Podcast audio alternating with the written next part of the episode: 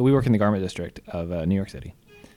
And the topic, this is a topic you're going to know. I don't know how many other people are going to know what I'm, but as soon as I say this, you're going to know what I'm talking about, which is those dress shops mm-hmm. that say like for wholesale only. Mm-hmm. And when you walk by, nobody's in there. No mm-hmm. one's ever in there except for like one Chinese lady who's the proprietor, presumably. And that's it. There's a bunch of them, and they're all these shops, and they all have really not attractive like gowns, like prom dresses. Mm-hmm. What's the deal with those?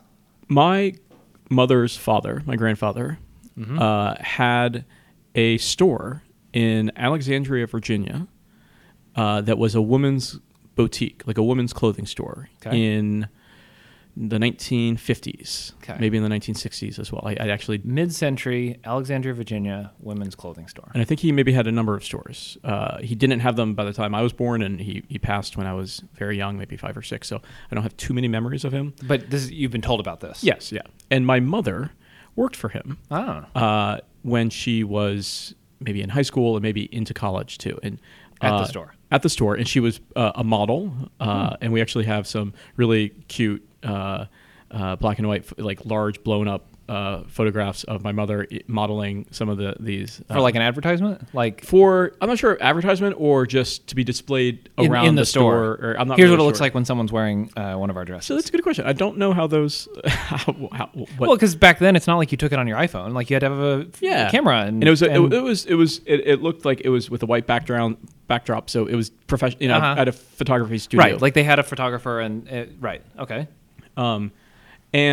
But my mother also worked as a buyer for my grandfather. Oh, that's interesting. And I should ask her more about this. I haven't. Would she be on the podcast? Yeah, we could get her on. Okay.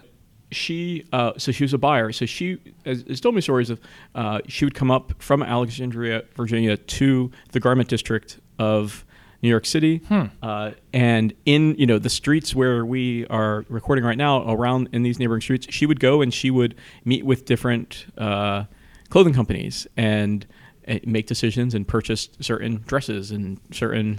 And what was she looking for? I don't know. I don't know. So I've given you all the information that I can recall from. And we didn't talk about this a lot. This wasn't a big part of our family myth or story or anything like that. It wasn't. I don't. This wasn't even the top 3 things I could think about my grandfather. It just, for a time, he had a handful of... And your mom would come to the garment district and shop for clothes for that store. Yes. And... so if I saw... If you passed by these shops and you saw, like, the person who works there talking with somebody or with more than one person, I'd be like, oh, okay, I guess that's what this is. It's like a showroom. Yeah. Also showroom.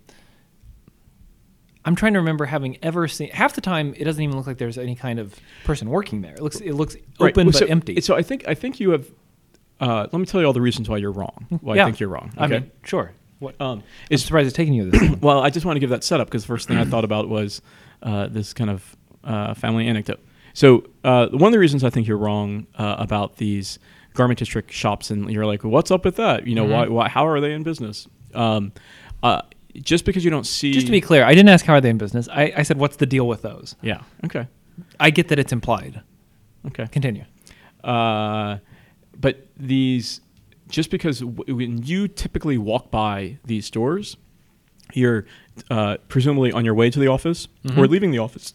That is correct. Or you might be on your way to lunch. Those are pretty much the only times when I'm passing by them. Right. Yes. And I would imagine that those would be the key times when... the customers of these businesses would not be there, right? They're probably... Okay, there's daytime activity when I'm in a Because meeting. The customers of the people going to the wholesale buyers at these wholesale clothing stores are going about their own business in their own day, and they have morning things to do, and then they come in and they have the appointment, and then they might have a lunch meeting, and then they have an afternoon appointment, and then they leave. So you aren't seeing the actual peak time when these... stores are in operations, and also you have the mental model of passing by a store and imagining what it means to be a store. And being a store means that you have lots of people, lots of customers coming in and milling about and maybe and they're playing music and they're trying to create a whole ambiance and they're trying to encourage people to, you know, and they're manipulating the store environment to get people to spend more and all those kind of things. Yeah. Whereas this is a different type of business transaction, and it's a wholesale transaction. It's a wholesale transaction, and so it's going to be one-on-one, and probably it's some of it might be drop in, but I'm sure a lot of it's by appointment. By appointment, okay. And it's you might be walking by and thinking, oh, I can't believe that nobody's really here, but there are two people here that you just don't see the customer maybe, or you don't see the proprietor. They're in the back or something. But it doesn't look like activity that you would normally see in a J. Crew, for example. So why do they need? Let's assume all of what you just said is true. Thank you. Why do they need a seemingly expensive piece of real estate facing the public street? Yeah. Why wouldn't it be like on the second floor by appointment only, or I think that's somewhat a historical artifact, right? And that's probably going to be something in transition. I bet if you look down these streets 10 years ago, it would have looked different. If you had looked at these streets 20 years ago, they would have looked much different. If you looked at these streets 30 or 40 years ago, they would have looked very different, right? Mm-hmm. And they'd be mostly those kind of stores. And as long-term leases run out and get renegotiated, I'm sure that more and more of these storefront wholesale clothing companies are going out of business. And also as pressure from the internet increases, like, you know, why do you really need to go to an actual physical showroom? That I kind of understand, especially for clothing. This is why free shipping both ways is the thing that makes internet shopping work, because it's very hard to tell based on any amount of photos online, like what is something really like, you know? Yeah. So I can imagine if you're the buyer for a store, you're going to buy a bunch of these things. You have to see it in person. You have to make a decision based on what you see in person. Yeah. It's a three-dimensional, you know, experience.